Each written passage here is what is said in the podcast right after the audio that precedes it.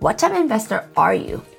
we can help you find out. If you're looking for a fun and fast way to jumpstart your investment journey, we have just the thing. Take the What's Your Investment Secret Sauce quiz. Within a few short minutes, you can learn what it is that makes you different from other investors, pointing you in the direction of your dreams and goals. Who knows? This might be the first step of what could be an incredible, life-changing journey. Take the quiz by going to kittisisters.com slash secret sauce. Again, it's kittisisters.com slash secret sauce. Okay, it would be hard to justify your investment in syndications or crowdfunding as active, and it would be equally hard to show that you spend all the time simply managing one or two properties. However, in this situation, it helps to have multiple units under your belt, increasing how much more time it takes to oversee the property managers. Hey, I'm Palmy. And I'm Nancy. And together we make the Kitti Sisters. We are apartment syndication experts, entrepreneurs, and real estate investors. Nine years ago, we made a change in our financial futures by ditching the nine to five. Discovered the joy and security in making money while we sleep. We made this podcast to help high level entrepreneurs secure their financial future while paying virtually zero tax by utilizing apartment syndication. And we're going to show you how. This is Cashflow Multipliers, the podcast dedicated to your financial freedom for the lifestyle you deserve. Hello and welcome back, Cash Multipliers. We are thrilled you're here spending some time with us. Whether you're en route somewhere, doing your chores around the house, or working out, know that you're already working on yourself simply by listening to this podcast. That's right, guys. We're all about sharing the knowledge we have gained in apartment investing and passive income. This is a podcast dedicated to making you financially free.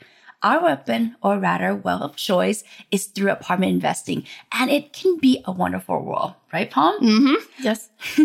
apartment investors really do get the best of everything. We get monthly or quarterly cash flow, hedge our money against inflation, invest in a risk adverse asset class, and get above average returns. The best part? We can beat the Uncle Sam at his own game. Yeah, Uncle Sam will kick your butt. yep, apartment investors get some of the best tax benefits. You've probably heard of it. It's not what you earn, but it's what you keep. And that's why those who are high income entrepreneurs or even high income earners like you guys, you guys really don't have that much tax advantages available to you. So paying significant amount of taxes unfortunately becomes the norm. I love that phrase. It's not about how much money you make, it's about how much money you keep, right? So if you're sitting there thinking, wait a second, I thought you two were supposed to make me a high income earner. What is this? Hold on one second. we're in the business of making you high level investors. Woohoo, right? Yeah. Can I get an amen? Now, what's the difference and how do taxes have anything to do with this, right? You ask. That's where the ESBI quadrant comes in. And you can get all those information on our episode 11, where we break it down. E is for employee, S for self-employed, B quadrant is for business owner, and I is for investor. Sounds like the new alphabet. E S B I, E S B I. yes. So no, this isn't an episode about Sesame Street. This is how you legally, ethically, and morally not have to pay taxes. And that you guessed it, through apartment investing. Nan, shall we break down definition of passive income versus active income? Let's do it, Palm. Awesome. Okay, so our good old government defines passive income as income that derives from passive activities. So, if this is the case, shall we pay for a shilling in our loungewear watching Netflix while we work from home? I mean, should we get paid? I mean, nothing more passively active than that, right? That sounds like a very passive activity. Yeah, absolutely. Oh, I mean, I guess we're in, I mean, you can say we're in our loungewear recording this right hey, now. Hey, that's TMI. well, not exactly. These involves activities in either rental properties or limited partnerships in which the investor was wasn't actively involved. So you, for example, invest in real estate and some rental properties uh, that qualifies as your passive activity in the eye of the IRS when you file your taxes. Because other people are paying you so that they can live in your rental properties and you're sitting there in your loungewear watching Netflix and mm-hmm. making money when the rental check comes in. Yes. Can you understand why we're a little obsessed with this and why we're even more obsessed with telling people, like other people about it? This is available to everyone, people. Boom, right? Of course, there are always the special type of loss. In real estate world, um, that's what we call phantom, Phantom loss, right? Palm, would you say the only time we love to hear the word loss in anything is when we talk about the phantom loss here? Absolutely. And also when my hated sport team, I won't name the team, but basically when they lose, yeah, it's pretty cool too. Okay, guys, I know you guys may be wondering, what is the phantom loss? This is a really good point because, you know, like anecdotally, we had a, an investor one time kind of freaked out a little bit on us when we sent her a K1 loss because she was like, Nan Palm, did you just lose like Oh, eighty-six thousand dollars. well, yeah, she she freaked out, and we know like, no, no, no. Actually, well, it's what it's called phantom loss. So phantom loss. Excited palm, calm down. so phantom income is an income from real estate that's triggered the process of depreciation, whereby owner decreased the value of the property over time in order to offset their rental income. So what that means is it's just even though you can be getting cash flow, but you can still through depreciation get the phantom loss, right? Mm-hmm. So you see when comparing apartment investing to other form of investing, it's important to consider the tax consequences as well, right? As you probably already know, when you sell a stock or collect dividends, you either pay capital gain rate or even worse, it's taxed as ordinary income. But what about tax consequences of any profits you made from your passive income via apartment investing? Let's think that for a 2nd mm-hmm. This is one of the unique aspects of investing in apartment syndication. It's often the case that you'll show a loss on your tax return while generating positive cash flow from your investment. Like, take a second and think Ooh, that right? through, right? You're actually making money. Mm-hmm. We're giving you distribution checks or ACH. Cash, flow. cash flow's happening. But then in the IRS, in the eye of the IRS, they actually think that you quote unquote lost money. That's like the best case scenario. I love it, right? I mean, love, this is why we love, you know, apartment investing. So in other words, you put money in your pocket from your investment and the government gives you back even more money at tax time. Now, if you happen to take a loss on this passive income, those losses can offset other passive income you have earned. Unfortunately, it can't offset your active income. Only active losses can offset active income. So active income refers to income received from performing a service, such as wages, your tips. You guys report those, I know. Salary, commission, and other type of income. The businesses where you're performing a service, like working a traditional nine to five, for example. And if there's anything we can't stand, it's trading our time for money. So if you happen to experience these passive income losses, either in reality or in paper through the magic of depreciation, unfortunately, you can't use it to offset your active income. The money you earn, it can only be used to offset other real estate earnings or carried over to offset future gains. Passive money plays well with passive money and that's other passive deals. And so by not, if you don't use it, you can always use it in the future, but it doesn't play well with active income. Yep, but you know us by now and we figure out a way or two to even get around this. I mean, and that's becoming a real estate professional.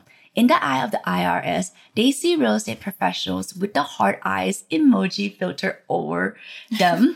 Hoo I heart you. When you check the box of being a real estate professional on your taxes, something magical happen. Those passive activities no longer qualifies as being passive. They become what, Palm? They become bibbity bobbity boo into active income. Ooh, psha, right? This magical differences that allow you to use any real estate losses to decrease the amount of income taxes you are liable to. And yes, it can offset your ordinary income. For example, if you show a loss on your taxes of $100,000 on your real estate ventures and you made, let's say, $100,000 from your earned active income, the simple math is that the total amount of income that is taxable is, guess, $100,000 minus $100,000 equals to, say with us, zero. They offset each other pretty wild, right?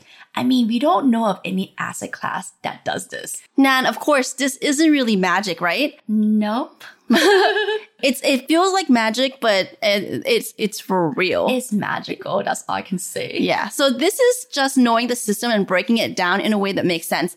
They're definitely not teaching any of this in school, which is why so many people are stuck in the hamster wheel day in and day out, wondering if there's any other way. Now, we're not asking you to change your careers or become real estate investors, but there's a major difference between being a real estate professional, aka REPS, or real estate agents. REPS do not require a license or any additional training. It's just having the qualification listed. Are you guys ready for a little quiz? It's going to happen in this section. Get ready. Yes. Okay. So One, two, three. segment shifted. okay. So for our first and only question, according to the IRS, which of these three qualifications must you have in order to be a full-time real estate professional? okay. One, more than one half of personal service you perform in all trades or business during the tax year were performed in real estate property trades or businesses in which you materially participate. That's a handful, but you get it. Number two, you currently own property of your own that you have lived in for longer than six months and pay a mortgage on it. Number three is you perform more than 750 hours of services during the tax year in real estate, property trades, or business in which you materially participate. If you guess two of the three, then you've got it. Your price is being well on your way to understanding how taxes work better than the most people. Now, we know that the 750 hours of service in property trades might be a stretch for some of you. That basically means that being a real estate professional is your primary job. And for those of you who are working 50 to 60 hour work weeks, we hear you. This is especially tough and it can, and it may not make a lot of sense to cut back drastically simply of the status of being real estate professional, right? Mm-hmm. However, there's another option. Mm-hmm. Knowing us, we always come with options, right? If you have a spouse who is currently not working or work part-time, this could be vital path for them. They could qualify by performing the duties of a real estate professional. And when you file jointly, both of you are able to enjoy the tax benefit and not sacrifice any crucial income. So this actually happened to one of our, I mean, it happens a lot, but one of the examples that came to mind, Nan, was a friend of ours who invested in one of our latest properties. So he works really hard in his marketing world, doing really, really well. And in fact, his wife is actually running their Airbnb business on the side. And then through our conversation and also consulting with a tax strategist